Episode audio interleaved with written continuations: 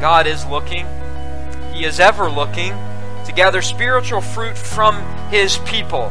He desired spiritual fruit from ancient Israel in the Old Testament. He desires spiritual fruit from His people today. And God is patient, God is long suffering, but He is also a jealous God, one jealous for His glory, one capable of severe and certain judgment at the rejection of His Son. This is Andrew Smith, pastor of Christ Reformed Community Church here in St. Johns County, Florida. I would like to extend to you an invitation to worship with us each Lord's Day at 10:15 a.m. Our address is 161 Hampton Point Drive, Suite 2, St. Augustine, Florida 32092. You can also access archived video versions of these same sermons on our Facebook page. Additionally, our sermons are broadcast live on Facebook every Sunday morning. Now, let's open God's Word and listen to the sermon for today's broadcast. Please remain standing and take your copy of God's Word and turn with me to Mark chapter 12. Mark chapter 12 title of the message this morning, The Parable of the Vineyard, a familiar story that Jesus told. And Mark um, gives this to us in 12 verses. So I want to begin reading in verse 1 and I'll read through verse 12 as we hear the Word of God together. And he, that is Jesus, began to speak to them in parables. A man planted a vineyard and put a fence around it and dug a pit for the winepress and built a tower and leased it to the tenants and went into another country. When the season came, he sent a servant to the tenants to get from them some of the fruit of the vineyard. They took him and beat him and sent him away empty handed. Again he sent to them another servant, and they struck him on the head and treated him shamefully. And he sent another, and him they killed. And so with many others, some they beat, and some they killed. He had still one other, a beloved son. Finally he sent him to them, saying, they will respect my son. But those tenants said to one another, This is the heir. Come, let us kill him, and the inheritance will be ours. And they took him and killed him, and threw him out of the vineyard. What will the owner of the vineyard do? He will come and destroy the tenants and give the vineyard to others. Have you not read this scripture? The stone that the builders rejected has become the cornerstone. This was the Lord's doing and it is marvelous in our eyes. And they were seeking to arrest him, but feared the people, for they perceived that he had told the parable against them. So they left him and went away. Thus ends the reading of God's word. Please be seated. Let's ask for the Lord's help before we look at this text in detail together.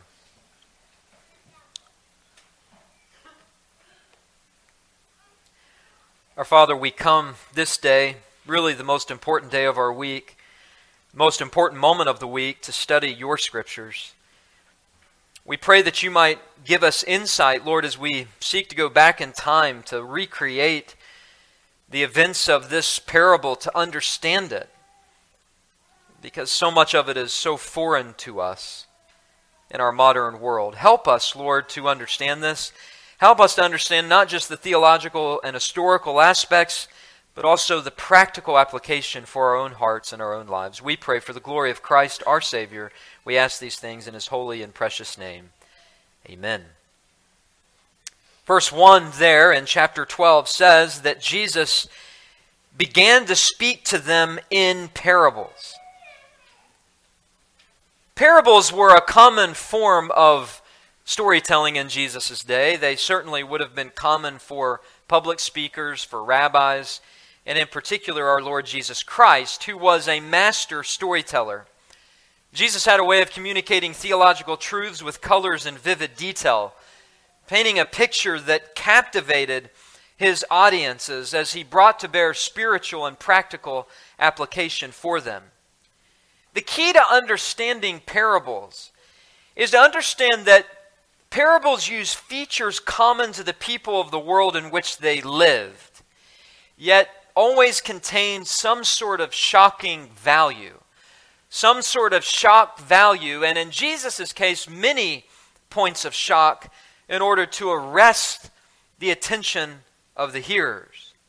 For example, you're familiar with the parable of the publican and the tax collector, nobody expected in that parable for the publican to go home justified and the Pharisee to go home unjustified. But that's exactly the way Jesus told the story, shocking his audiences. We aren't left to wondering what the purpose of parables were. If you go back with me to chapter 4, Mark records Jesus saying exactly what they were for in verse 11. He said to them, To you it has been granted the secret of the kingdom of God. But for those outside, everything is in parables, so that they may indeed see but not see, they may indeed hear but not understand, lest they should turn and be forgiven. Mark says in verse 10, when he was done, those around with him, the twelve, asked him about the parables. And so Jesus is giving this explanation to say to the disciples that parables are designed to reveal truth to those inside of the kingdom in a subtle way and therefore hide truth from those outside of the kingdom. However, in Mark chapter 12, we have an exception to this general rule regarding parables. This parable is different. This parable is designed to reveal the reality of God's judgment to those outside of the kingdom. In fact, verse 9 speaks about God destroying the tenants and giving the vineyard to others. And then verse 12 says that the Sanhedrin perceived that Jesus told the parable against them. In other words, they were outside of the kingdom and they understood exactly what the parable represented. They had challenged Jesus' authority, right? We saw that last week in chapter 11. They had come to Jesus as he's teaching in the temple. They had interrupted his teaching these scribes and elders, these Pharisees, they were a delegation sent by the 71 member board known as the Sanhedrin to question Jesus by what authority he did these things. And in verses 27 through 33 of chapter 11, Jesus made it clear he was the final authority. He pointed to the ministry of John the Baptist to say, in essence, that if John's ministry came with authority, and John commissioned me into the ministry, then my ministry comes with authority. And in fact, I am an authority over you, even though you are in authority over all of Israel, as the, the great Sanhedrin. You only think you are in authority. I am actually in authority over you. It is on this same occasion, as we move into chapter 12, that Jesus deliberately provokes these leaders by giving this parable, parable about them. The purpose of the parable is to show, very simply, the historical pattern of Israel's relationship to God. How they rejected all the prophets, how they are now rejecting his son, but how his son will have ultimate authority over them, eventually leading to his judgment of them. Jesus said in John chapter 5, very clearly that all authority had been given to him. The Father judges no one, but has given all judgment to the Son, that all may honor the Son just as they honor the Father. Whoever does not honor their Father, the Son does not honor the Father who sent him. Verse 29 of John 5, it says, They came to destroy Jesus because he spoke as one who had authority. Jesus says he has given him authority, the Son, to execute judgment because he is the Son of man. This parable delineates that. This parable teaches us several things about the long suffering nature of God's patience towards sinners. It teaches us the love of God in sending his Son into a world of wicked sinners that teaches us about the willingness of the Son to suffer at the hands of cruel men. It teaches us about the literal and certain severity of God's judgment toward wicked sinners who spurn and reject the Son sent to them. But it also speaks about God's, listen to this, ultimate triumph in history through his successful accomplishment of the saving mission of the Son in spite of rebellious Israel. God's glorious vineyard will bear fruit, and Jesus will reign as king. So some have rightly called this parable a parable of judgment, and so it is, but it is also a parable of prediction. Jesus predicts his own death in this parable, suffering at the hands of the tenant farmers. And in that, he showcases the culpability, culpability of man to plot and to participate in the death of Jesus, while at the same time highlighting the fact that this is part of God's divine plan. It was necessary to the Father's plan of redemption that the Son be killed. Remember, Jesus said to the disciples on the Emmaus Road, O foolish ones and slow of heart to believe all that the prophets have spoken, was it not necessary that the Christ should suffer these things and then enter into his glory? Later, this was affirmed by the apostles. It was necessary that the Son be killed. Acts 4 for truly in this city there were gathered together against your holy servant Jesus, whom you anointed, both Herod and Pontius Pilate, along with the Gentiles and the peoples of Israel, to do whatever your hand and your plan had predestined to take place. This parable teaches us about the human responsibility of man in killing Jesus, but the divine plan of the Father, that his plan cannot be thwarted even when wicked sinners kill his Son. But this parable is not meant to be relegated to the dusty shelves of history. This parable is just as much a story about us as it is about Israel.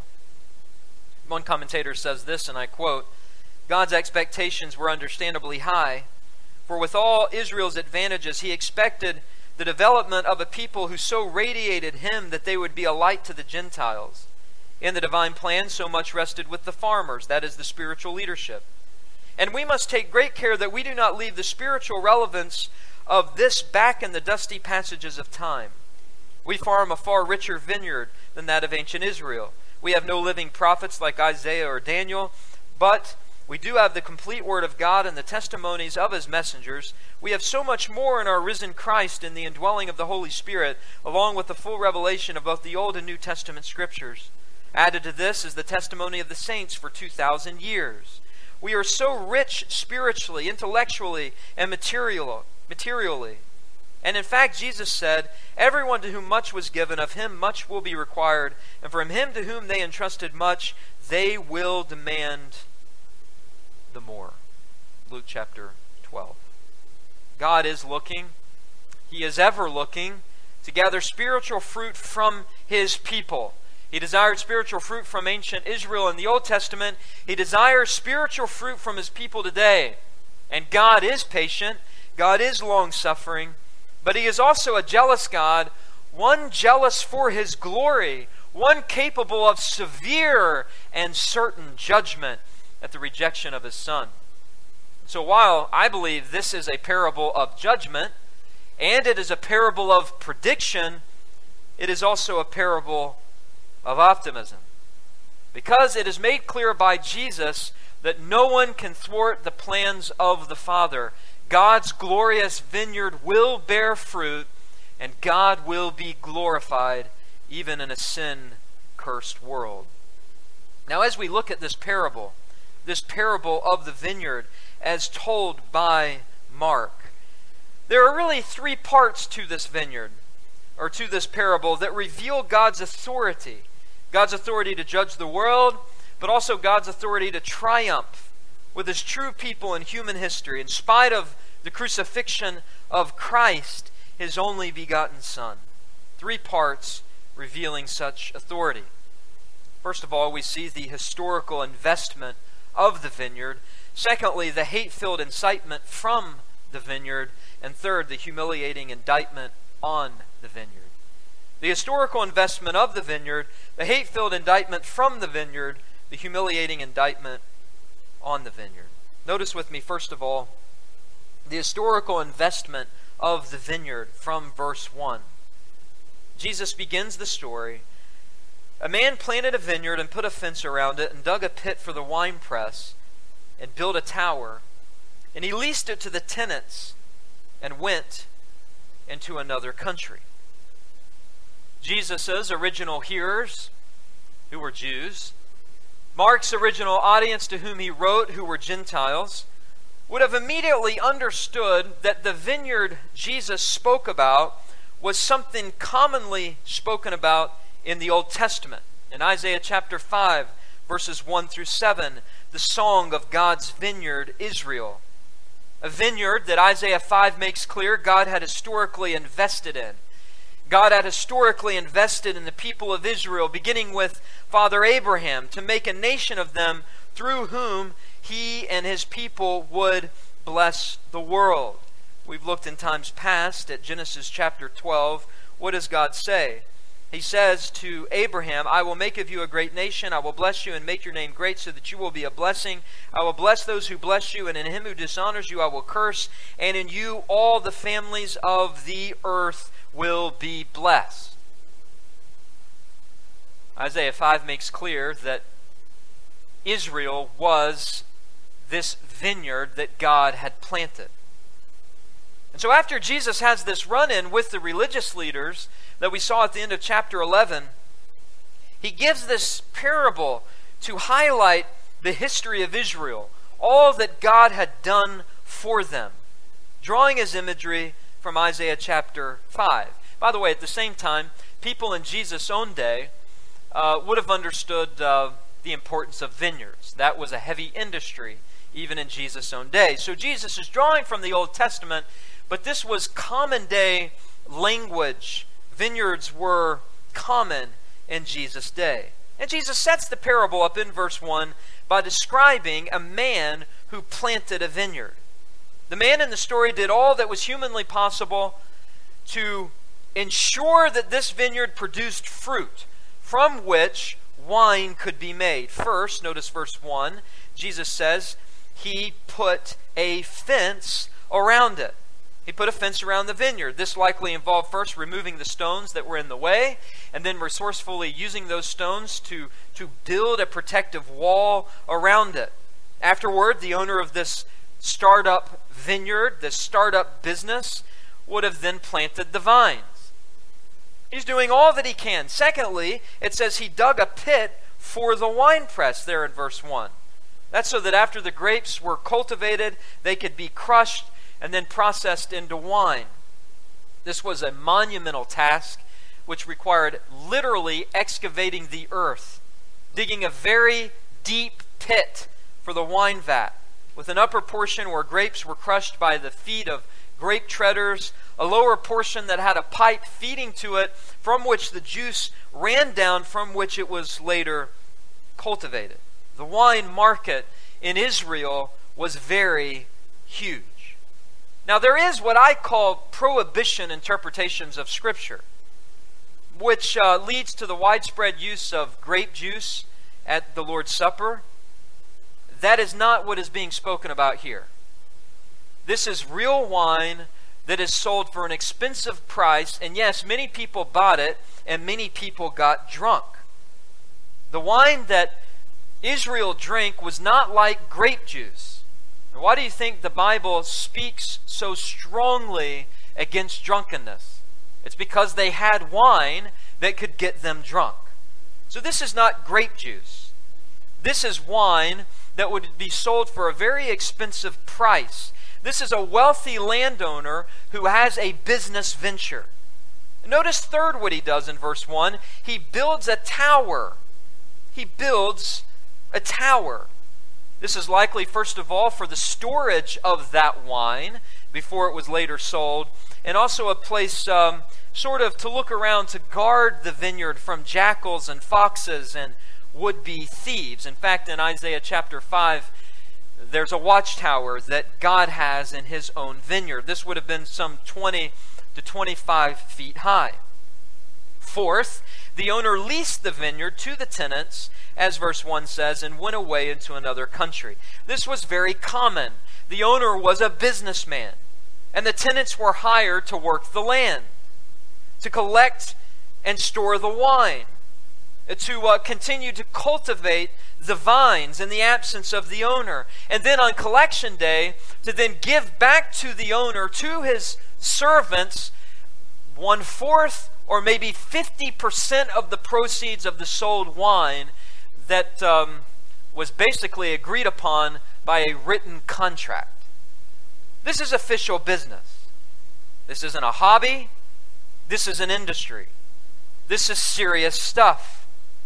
And I'll remind you that um, it's not odd that this owner of the vineyard would go away to another country to have hired farmers because you remember that even shepherds did that. They would have what were called hirelings.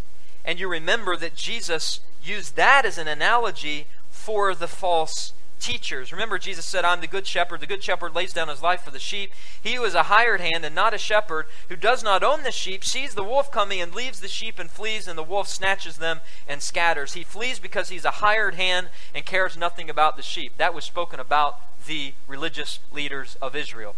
Is that a clue to you that at the beginning of this parable, when Jesus speaks about the hired farmers, that is the tenants, that he is speaking about the religious leaders? They didn't invest the money, it wasn't their vineyard, it was God's.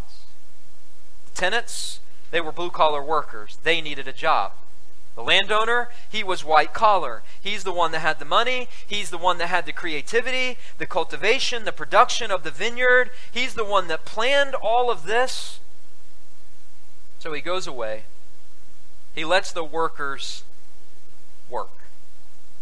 Jesus sets up the parable for it to be understood what was very common, and that is you would only hire people you trusted.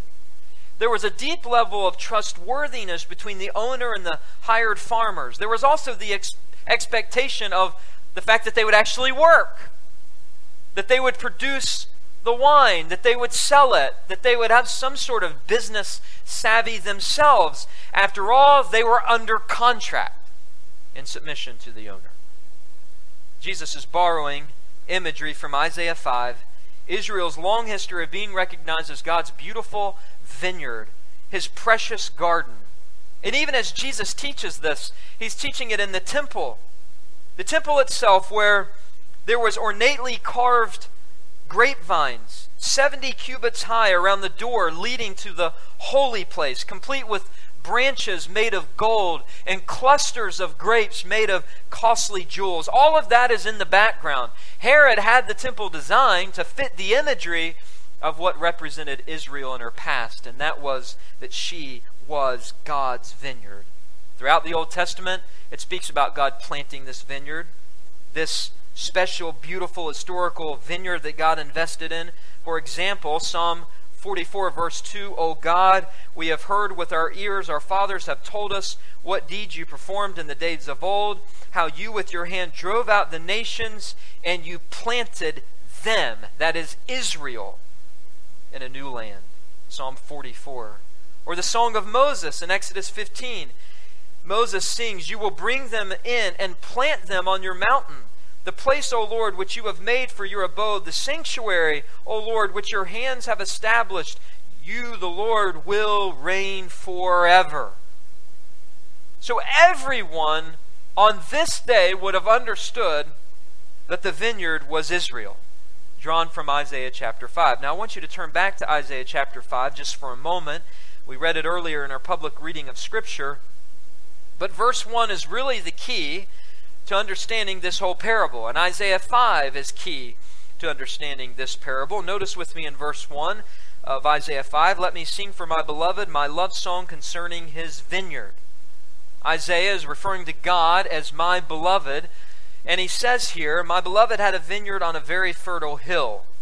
God's vineyard was land that was expected to produce fruit, it was fertile land.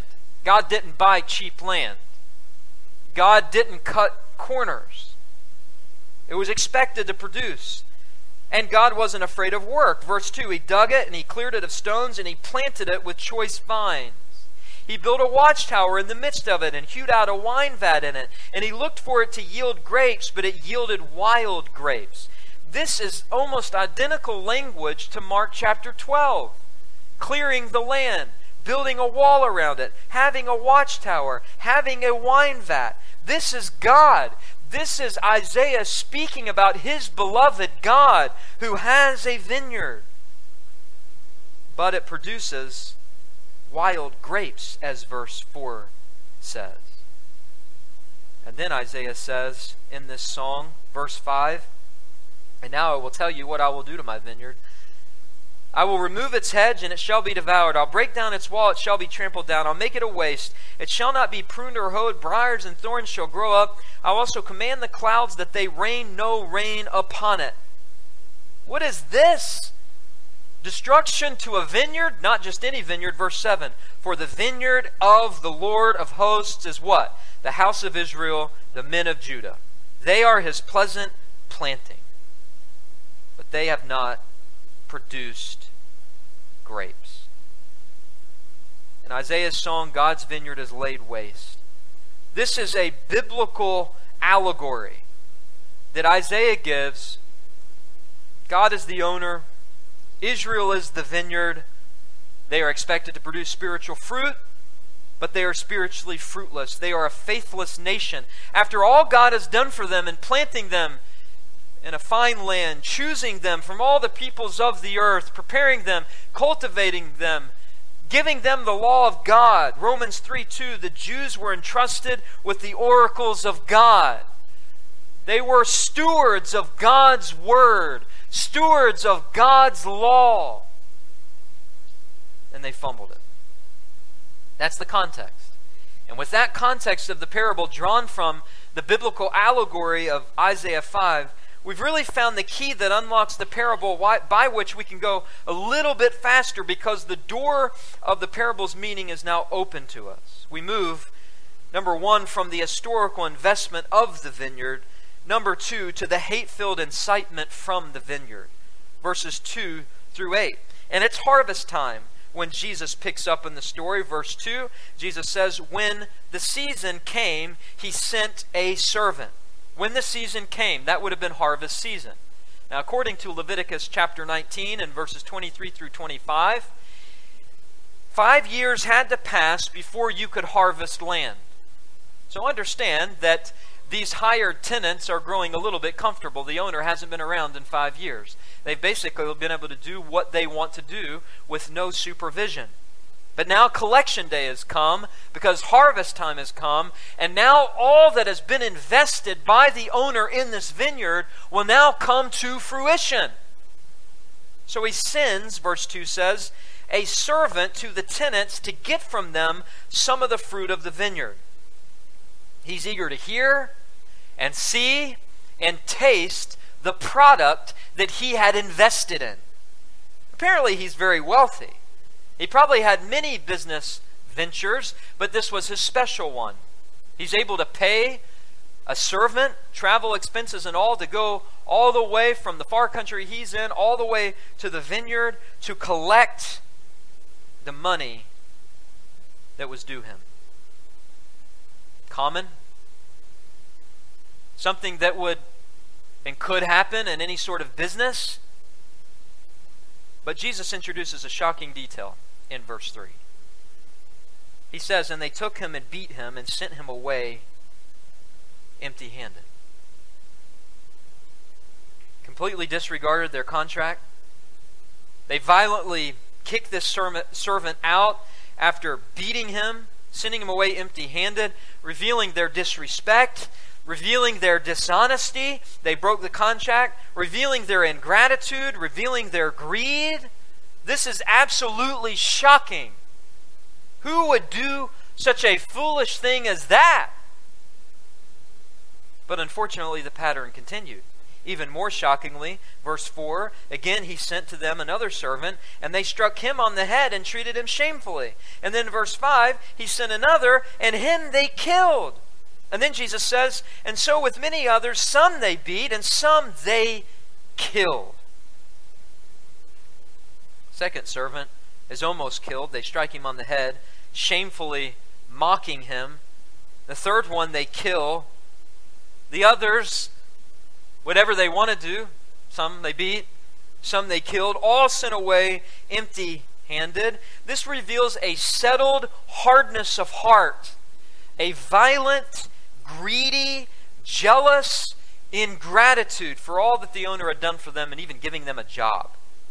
Having the freedom to work their own land that was the owner's but sort of theirs when he was gone.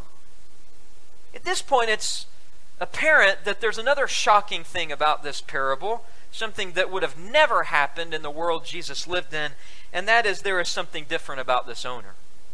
This is not like any other owner. He is long suffering, and he is kind. He's different like other men who have power. He doesn't use his power or his legal right to exact revenge. He sends servant after servant after servant after servant. And in fact, we see the most shocking thing of all in verse 6. Jesus says, He had still one other, not a servant, a beloved son. And finally, he sent him to them, saying, They will respect my son. Surely they'll respect my son because he's not just a servant. Surely they won't mistreat him. He is the heir of the vineyard.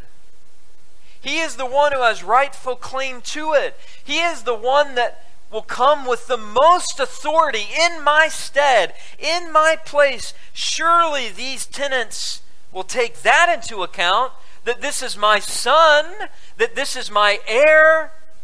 Well, they did take it into account, but not the way the owner ex- expected. Notice verse 7 But those tenants said to one another, This is the heir. Come, let us kill him, and the inheritance will be ours. Wow. I believe this is an echo of Genesis 37. It's the exact words that Joseph's brothers used when they threw him in a pit. Come, let us kill him. They were talked out of killing him, so they threw him in a pit, but they wanted to kill him. These tenant farmers do kill him. This is premeditated murder. I mean, understand the picture here. They don't just want the fruit of the vineyard and the wine of the vineyard, they want the vineyard to themselves. They don't want the owner to have anything to do with it. So they try to avoid the authority of the father and his claim on the vineyard by killing the son, dismissing him, getting rid of the heir. This is shocking. It is wicked.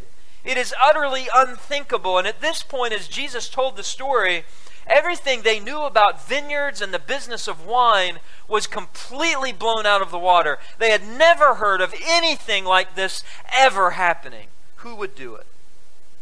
Did the tenant farmers think that the father was dead and that's why the son came? Did they think the father was dead and all they had to do to get the vineyard was to kill the son?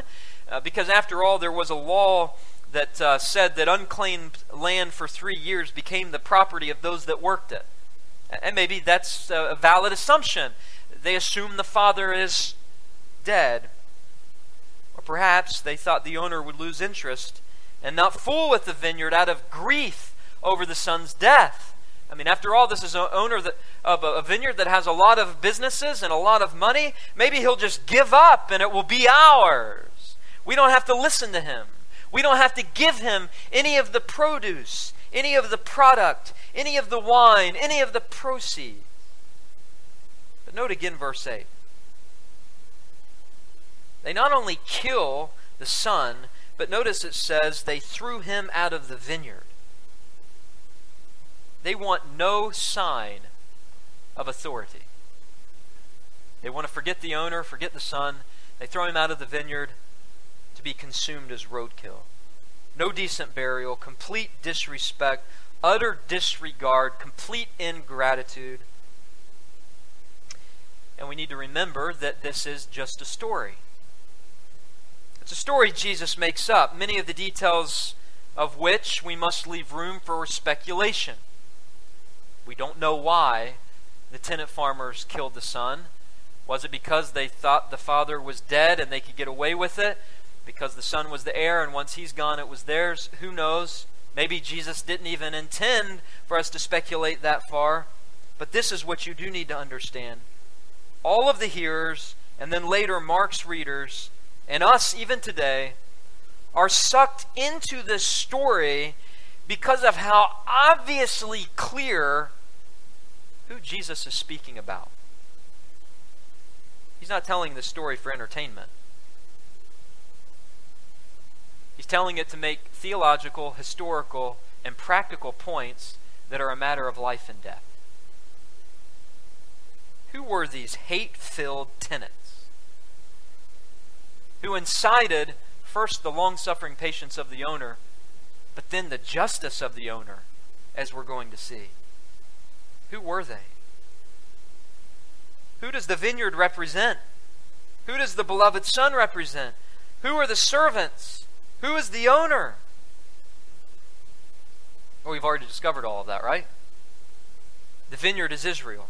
It's the nation of Israel, let me put it to you this way, with special privileges and prerogatives that God planted and prepared to bear fruit, and with authority told them they must bear fruit.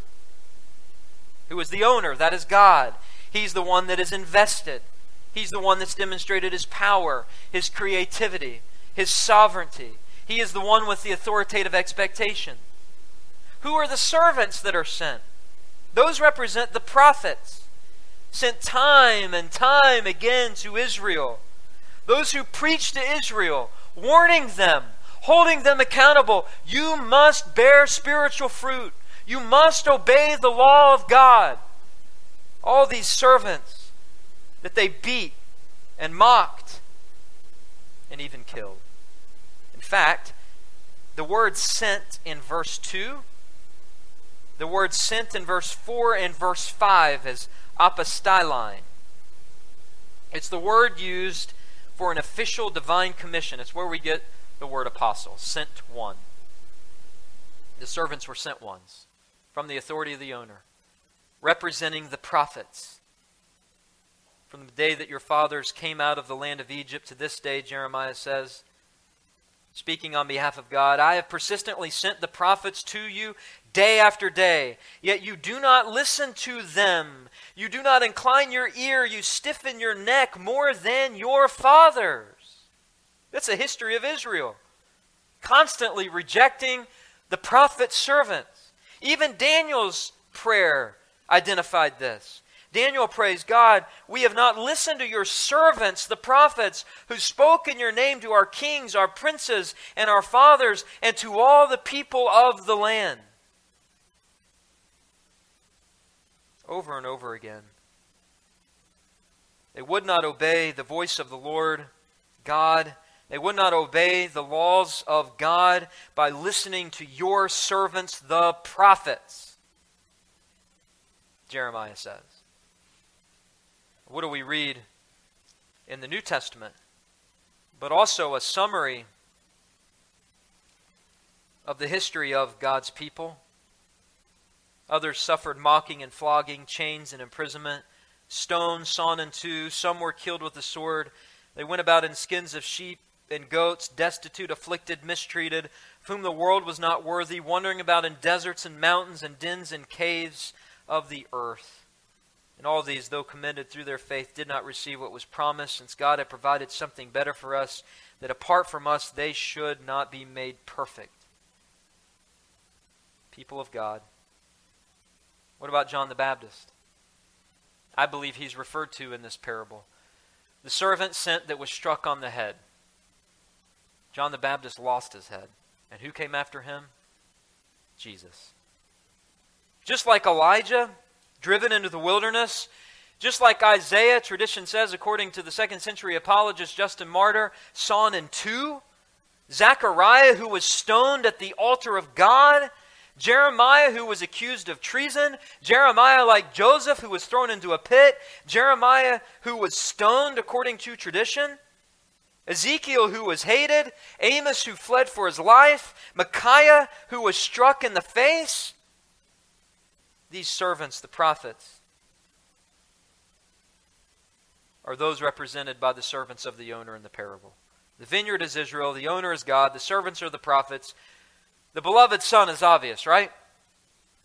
In fact, Jesus uses that phraseology, beloved Son, hion agapeton, beloved Son. Go back with me to Mark chapter 9. The Transfiguration. Peter, James, and John, verse 6, they didn't know what to say, for they were terrified. A cloud overshadowed them. A voice came out of the cloud This is my beloved Son. Listen to him. Listen to him. The beloved son of the owner was not listened to, he was killed. This represents Jesus. Long ago, at many times and in many ways, God spoke to our fathers by the prophets. But in these last days, He has spoken to us by His Son, whom He has appointed heir of all things. The beloved Son is the heir in the parable. The beloved Son is Jesus. For God so loved the world that He sent His only begotten Son. In the parable, the Son is thrown out of the vineyard. And what do we read about Jesus in Hebrews 13? He suffered outside the gate in order to sanctify the people through his own blood. The bloodshed of the Son in the parable is meant to remind us of the shedding of Christ's blood upon the cross. They killed all the prophets before Jesus, and now they've killed the prophet of all prophets, the one in whom the Father said, This is my beloved Son, in whom I'm well pleased. Listen to him. They didn't listen to him, but they killed him. Remember the testimony of Stephen? You stiff necked people, uncircumcised in heart and ears, you always resist the Holy Spirit as your fathers did, you do. Which of the fathers, or which of the prophets did your fathers not persecute? And they killed those who announced beforehand the coming of the righteous one whom you have now betrayed and murdered. You who received the law as delivered by angels and did not keep it, you Israelites who were stewards of the vineyard, you knew the law of God, you knew the prophecies of God, you killed all the prophets, you persecuted the ones you didn't kill, and then you slayed the very Son of God, the beloved Son. Israel is the vineyard. The owner is God, the servants are the prophets, the beloved Son is our Lord and Savior Jesus Christ, and that only leaves one other character in the story, and that is the tenants. Who are the tenant farmers? These are the religious leaders, aren't they? They are the ones Jesus is giving the parable to as an act of judgment. They are the ones who are stewards of God's vineyard, Israel right? They were to nurture the production of the spiritual fruit, and they failed. They were following in the footsteps of their fathers. Turn with me to Matthew chapter 23, verse 29. Jesus addresses them Woe to you, scribes and Pharisees, hypocrites! For you build the tombs of the prophets and decorate the monuments of the righteous when you act like you love the history of this great prophetic tradition as if you just hung on every word the prophets said. You build the tombs of the prophets, you decorate their monuments, saying, If we had lived in the days of our fathers, we would not have taken part with them in shedding the blood of the prophets. Jesus says, Thus you witness against yourselves that you are sons of those who murdered the prophets. You're sons of those who murdered the prophets. Fill up then the measure of your fathers, you serpents, you brood of vipers. How are you to escape being sentenced to hell? Therefore I send you prophets and wise men and scribes, some of whom you will kill and crucify, and some you will flog in your synagogues and persecute from town to town, so that on you may come all the righteous blood shed on earth, from the blood of righteous Abel to the blood of Zechariah, the son of Berechiah, whom you murdered between the sanctuary and the altar. Truly I say to you, all these things will come upon this generation. This generation. This generation of religious leaders, God says, through Jesus, because God is Jesus, I will judge you. Your fathers violently killed the prophets you're going to continually violently kill the apostles and the followers of Christ. And in this generation, judgment is going to come upon your establishment, upon your temple, upon your priests, upon your ceremonies. You will be judged. Why? Because you are the tenants of the vineyard that God created. You were the leadership responsible to prune and cultivate the vineyard so that it bore fruit, and instead you killed all the fruitful words of the prophets. So now that I look at the nation of Israel, there is no fruit. I'm done with them. Woe to you, scribes and Pharisees. Jesus' original audience knew exactly who these characters represented. With the knowledge of Isaiah 5 and Israel's leadership, they had interrupted Jesus' sermon about his authority. So now he deliberately provokes them by giving them a parable of judgment because of their fruitlessness and faithlessness. And the parable moves on. Jesus' authority is seen not only in the historical investment of the vineyard, the hate filled incitement from the vineyard, but finally, number three, the humiliating indictment on the vineyard. Now comes the judgment. Verses 9 through 12. This is the owner's vineyard, not the tenant's. So Jesus says in verse 9, What will the owner of the vineyard do? What will he do? Jesus says, Well, he will come and destroy the tenants and give the vineyard to others. Very interesting. The word owner is the Greek word kurios, it's the word for Lord. Now we know for a fact the owner is the Lord in the story. Same word that's used in Isaiah 5 3, the Lord of the vineyard. This owner is going to destroy them. What happened in 722 BC? The Assyrians came and overthrew the northern kingdom of Israel, took them into exile. What happened in 586 BC? The Babylonians came and took the southern kingdom into exile. This was the history of Israel, right? The history of Israel was exactly what Jesus says in verse 9. The vineyard was destroyed and it was given to others. That was Isaiah 5. That's what Isaiah 5 was saying. The northern kingdom is going to be destroyed the southern kingdom is going to be destroyed. But in those instances, it was temporary, right? The Jews always returned. They rebuilt the wall, they rebuilt the temple. Here in verse 9, when Jesus says he will come and destroy the tenants and give the vineyard to others, this is the final word of judgment. He doesn't say he's going to destroy the vineyard. The people of God will continue. He's going to destroy the tenants of the vineyard. He's going to destroy the leadership of Israel and thus wipe Israel out. And he's going to give the vineyard to others.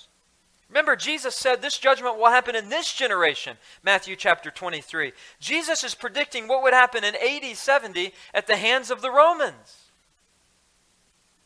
When Jerusalem was invaded, the temple was destroyed complete and permanent destruction of the temple because of the Jewish revolt that God used in his sovereignty. No more temple, no more sacrifices, no more ceremonies, no more priesthood. God's judgment. Jesus is predicting that historical event. He's predicting the judgment of the tenants, the religious custodians of God's vineyard, the Sanhedrin. He's going to destroy them and he's going to give the vineyard to others. This is a humiliating indictment. What he's saying is this the Sanhedrin, which represents the 12 tribes of Israel, will no longer exist. No more temple, no more sacrifices, and by the way, a temple's not been rebuilt. No more will this be going on with the Sanhedrin and their lack of good stewardship. No longer will you represent the 12 tribes because now I have the 12 apostles that will replace you. And after the 12 apostles replace you as stewards of the vineyard, look throughout all of church history, and what you will find, something very ironic and purposeful by God, there is hardly any Jewish leaders in the church. They're all Gentile. Why is that? Not because God's purposes have been thwarted, but because they have been fulfilled. What did God tell Abraham? He said that his blessings would reach the nations, and in Abraham, all the families of the earth would be blessed. The only way that could happen is if this vineyard was taken away from Israel because they were not good custodians of all that God had given them. It's an ultimate word, word of judgment. And the apostles came with authority, didn't they? The apostles came with authority. They spoke with the authority of the Old Testament. They continued to, to preach, of course, the Old Testament. All scripture is breathed out by God, profitable for teaching, for reproof, for correction, for training in righteousness, that the man of God may be complete, equipped for every good work.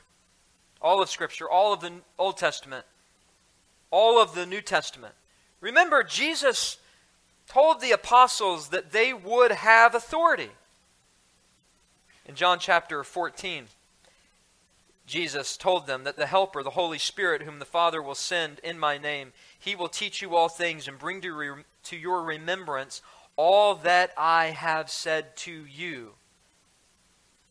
We have the gospel writers who record all that he said to them. We have the Apostle Paul who records holy, inspired scripture. John 15, when the Helper comes, whom I will send to you from the Father, the Spirit of truth who proceeds from the Father, he will bear witness about me, and you also will bear witness because you have been with me from the beginning. Authoritative apostles taking over the vineyard, speaking with the authority of God. God has the right men in place now. John chapter 16.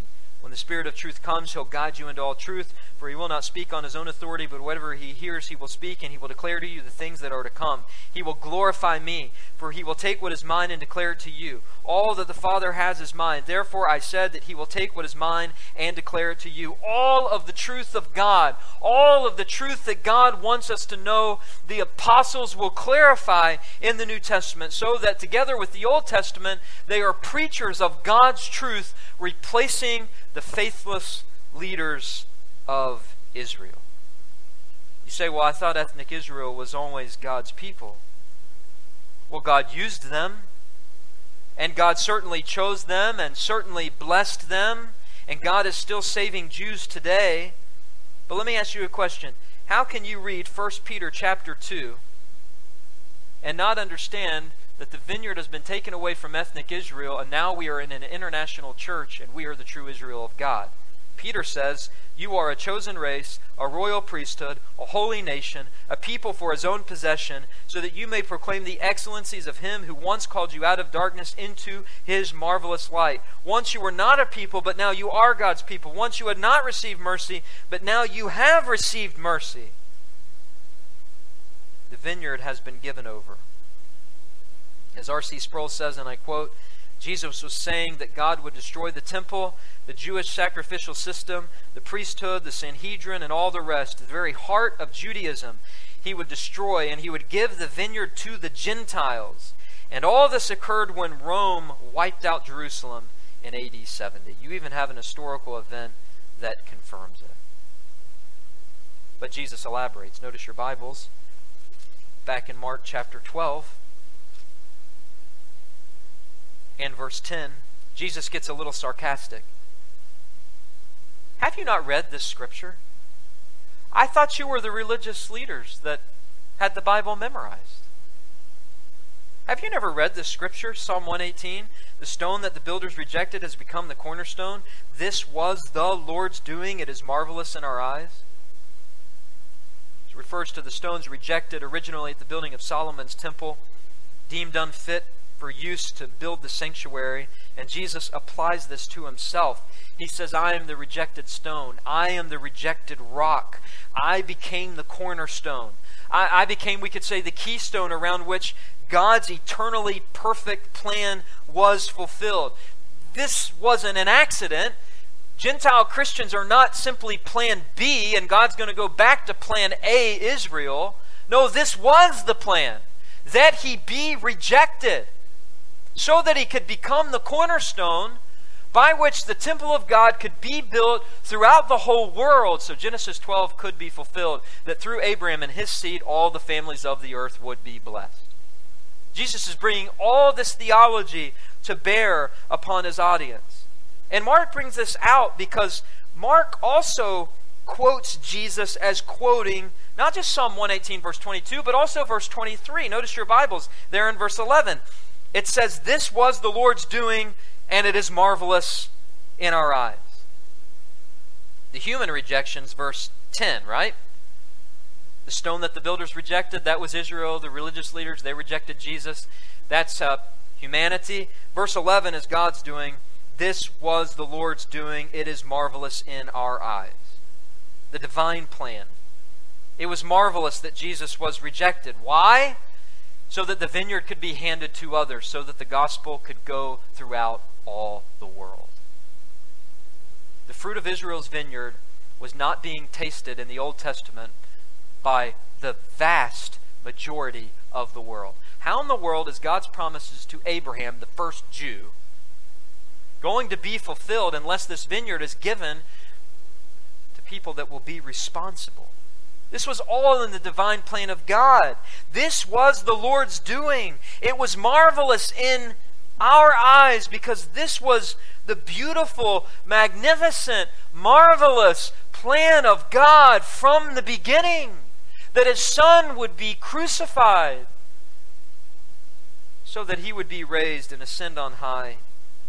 The gospel would be preached to the nations. God's plan isn't thwarted. As in the parable of the soils, the fruitless soils, there were three of them, only one productive soil. The three fruitless soils did not affect God's plan. Because God knows who his people are, he's chosen them. He sent his son to die for them. God's tree will produce fruit in the world. You remember back in Mark chapter 4, the parable of the mustard seed, verse 30? With what can we compare the kingdom of God? What parable shall we use for it? Jesus says it's like a grain of a mustard seed, which, when sown on the ground, is the smallest of all the seeds on earth. Yet, when it is sown, it grows up and becomes larger than all the garden plants and puts out large branches so that the birds of the air can make nests in the shade. It's amazing. They're the rejection of Jesus Christ, the rejection of that cornerstone, God's perfect blueprint, his perfect plan was fulfilled, solidified, confirmed. In the wise counsel of God, though the religious leaders, though Israel rejected the stone, because they thought it didn't measure up to the standards God did.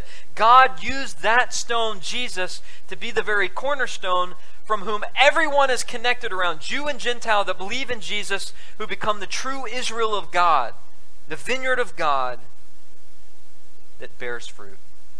He became the most important stone to the building of the true people of God, the one that made the temple of God sturdy and square, that fulfilled the promises of God. As Jesus said, I will build my church, and the gates of Hades shall not prevail against it through the gospel, through the Lord Jesus Christ. This is why the Apostle Paul is not afraid to tell Gentile Christians that they're no longer strangers and aliens, but fellow citizens with the saints and members of the household of God.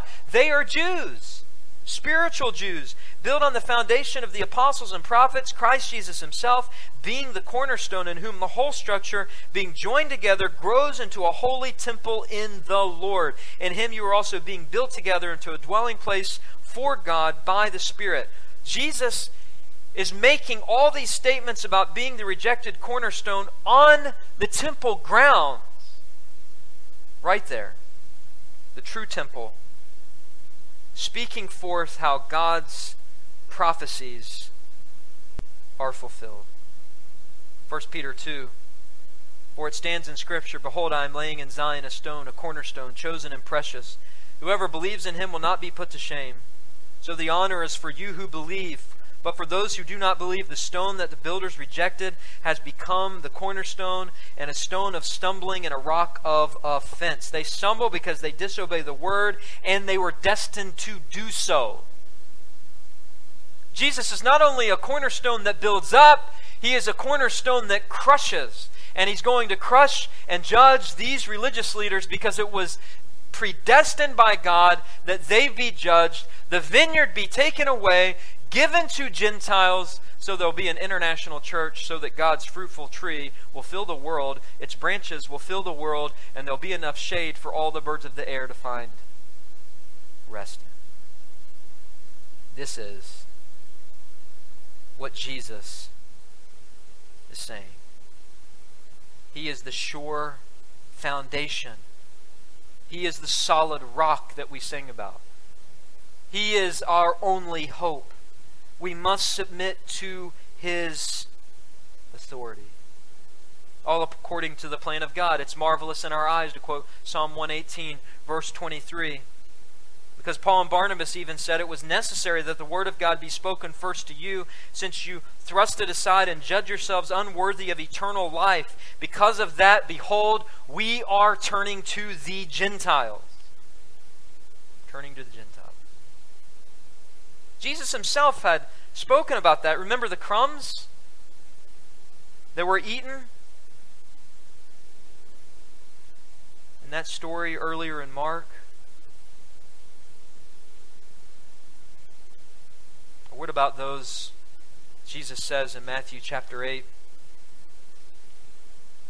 Truly I tell you, with no one in Israel have I found such faith, speaking about the centurion. I tell you, many will come from the east and west, recline at table with Abraham, Isaac, and Jacob in the kingdom of heaven. While, he says, the sons of the kingdom, that is, Israelites, the religious leaders, will be thrown into outer darkness. In that place there will be weeping and gnashing of teeth. Can I just have a few crumbs? It's not right for the children's bread to be thrown to the dogs. Yes, Lord, but even the dogs under the table eat the children's crumbs. Jesus says, For this statement you may go your way. The demon has left your daughter, the Syrophoenician woman, a Gentile brought into the family of God. Israel and her religious leaders were still culpable. Even though it was predestined this would happen, according to the divine plan of God, they are still responsible. Jesus says in Matthew 21, Have you never read in the scriptures, the stone that the builders rejected has become the cornerstone? This was the Lord's doing. It's marvelous in our eyes. Therefore, I tell you, the kingdom of God will be taken away from you and given to a people producing its fruits. And the one who falls on this stone will be broken to pieces, and when it falls on anyone, it will crush him.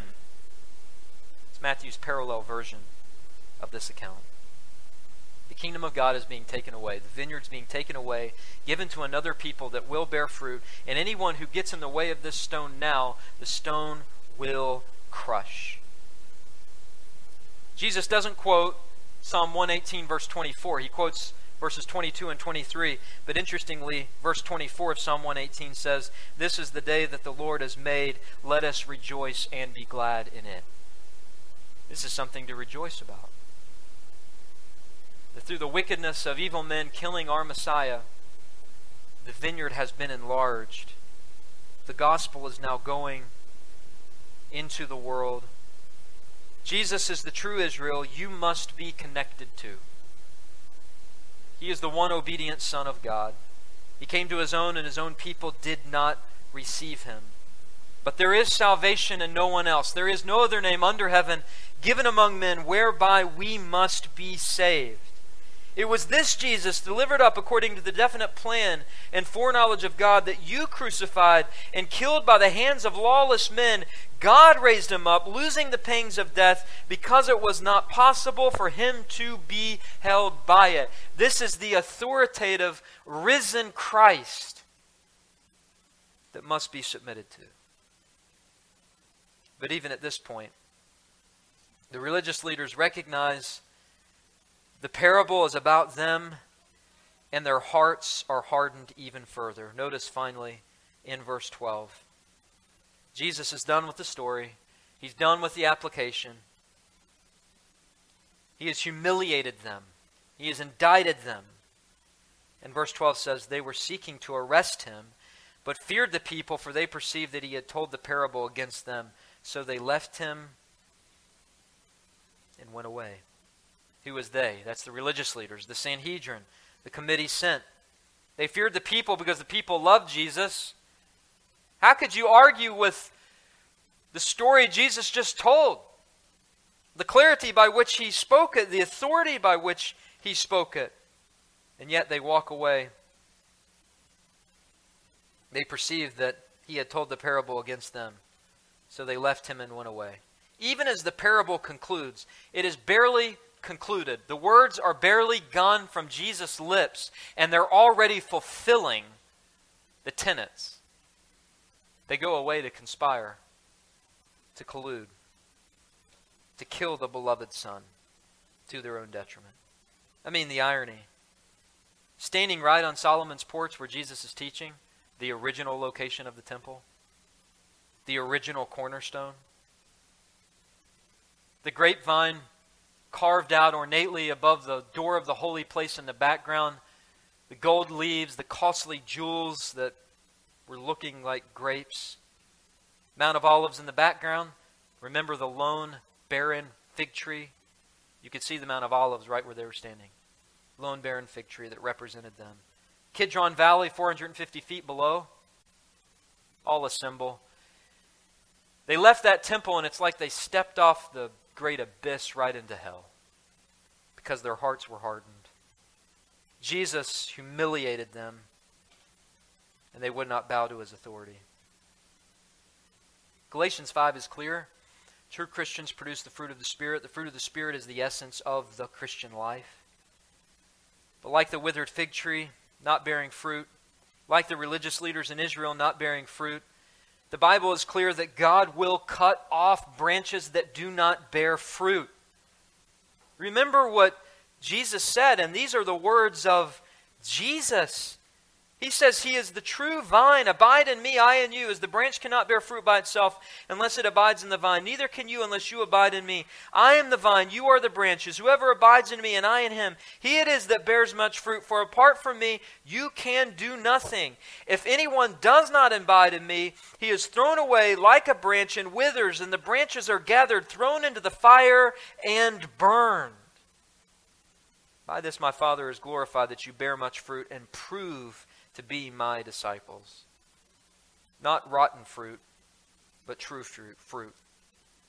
And what was true of Israel is true of the church today. Paul offers a warning to the visible church in Romans chapter 11. He speaks about the wild olive branches grafted in, Gentile believers. And Jesus says, But if some of the branches were broken off, Jews, and you, although a wild olive shoot, were grafted in among the others and now share on the nourishing root of the olive tree. Do not be arrogant toward the branches. If you are, remember it is not you who support the root, but the root that supports you. Then you will say, Branches were broken off so that I might be grafted in. Paul says that is true. They were broken off because of their unbelief. But you stand fast through faith. So do not become proud, but fear. For if God did not spare the natural branches, neither will he spare you. Note then the kindness and the severity of God. God is both kind and severe. Don't we see that in the story of the owner? Long suffering and patient, but also severe in judgment. He's only long suffering to a certain point. You spurn his son, you reject his son, the branch gets cut off, even if you're part of the visible church, even if you're a professed believer, even if you've been baptized. Think of the generations of Israelites that thought they were a, a shoe in the kingdom. They were rejected the vineyard was handed over. God is a consuming fire. That's why Isaiah says, Come now, let us reason together, says the Lord. Though your sins are as scarlet, they shall be white as snow. Though they are red like crimson, they shall become like wool. The Lord is not slow to fulfill his promise, as some count slowness, but is patient towards you, not wishing that any should perish, but that all should reach repentance all of his elect, God desires to reach repentance. And those that don't, he becomes a crushing stone, even to those who are connected to the family of God in some superficial way. It's what the Bible clearly teaches. Paul says in Romans 9:33 as it is written behold I am laying in Zion a stone of stumbling a rock of offense whoever believes in him will not be put to shame. But the one who rejects him, Psalm chapter 2, he who sits in the heavens laughs. The Lord holds them in derision. Kiss the Son, lest he be angry with you and you perish in the way, for his wrath is kindled. Blessed are all who take refuge in him. Spurgeon said one time if you reject Jesus, he answers you with tears. You wound him, he bleeds out cleansing. If you kill him, he dies to redeem. If you bury him, he rises again to bring resurrection. Jesus is love made manifest. End quote. And I would only add to that, but if you spurn him long enough, he will reject you. he will reject you. All authority has been given to the Son. Jesus, the cornerstone, Jesus, the rock, will either make you or break you. He's one of salvation or damnation. He will crush and condemn or rescue and redeem. He is the only means of salvation. Turn to Him, look to Him, run to Him, find refuge in Him. And maybe just another word about leadership. Leadership in the church is serious business. God judged the religious leaders of Israel for their domineering, headstrong, stubborn, arrogant ways. God uses faithful tenants to nurture his vineyard. He opposes faithless and violent tyrants. 1 Peter 5 3 Shepherd the flock of God that is among you exercising oversight not under compulsion but willingly, as God would have you, not for shameful gain, but eagerly, not domineering over those in your charge, but being an example to the flock. Too much is given, much is required. And so you see that the vineyard is really God's people the vineyard is God's church. God's church has always existed. It existed in seed form in ethnic Israel, but it's always existed. It's always had people, people that God calls to bear fruit, spiritual leaders that are to nurture and cultivate that fruit by preaching the word of God, by teaching the truth, calling sinners to repentance. Don't build your theology in outworking of God's plan around ethnic Israel. Build it around the true Israel of God that's the Lord Jesus Christ. Don't be guilty of misunderstanding God's plan of the world as a plan that only goes through a certain ethnic group of people. Jesus is very clear right here. The vineyard was taken away. Christians are made up of people from every tribe and tongue and people group. It is an international church because Jesus has supreme authority the plan of the Father couldn't be thwarted, even though Jesus was killed. That was according to the Father's plan, so that he would be raised, that he would ascend on high, that we would go into the world with the authority of Jesus himself and declare the gospel, so that God's glorious vineyard would have vines and fruit that go down the street of your neighborhood, down the street of your community, throughout this world, for people to taste the salvation wine of God, to be drunk with His Spirit, to live for Him, so that someday this sin cursed world will be a world controlled and ruled by God. God has not messed up.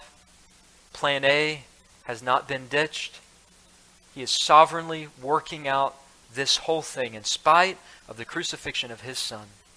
So look to his son, believe in him. He is your king whether you recognize it or not. And he will judge all men and women, boys and girls someday. May our faith be in him. Let's pray.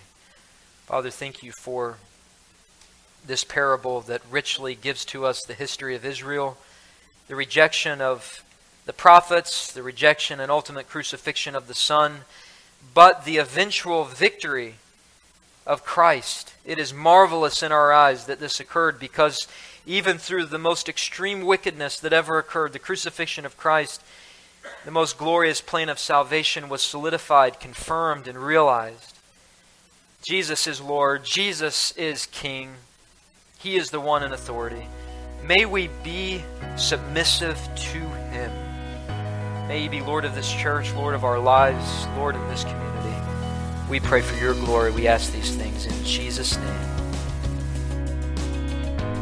I hope this sermon from God's Word has ministered to your soul. For more information about our church, you can visit our website, www.christreformedcc.com. Also, for access to more sermons, articles, and a podcast I host entitled Today in Church His Story, you can visit www.pastorandrewsmith.com.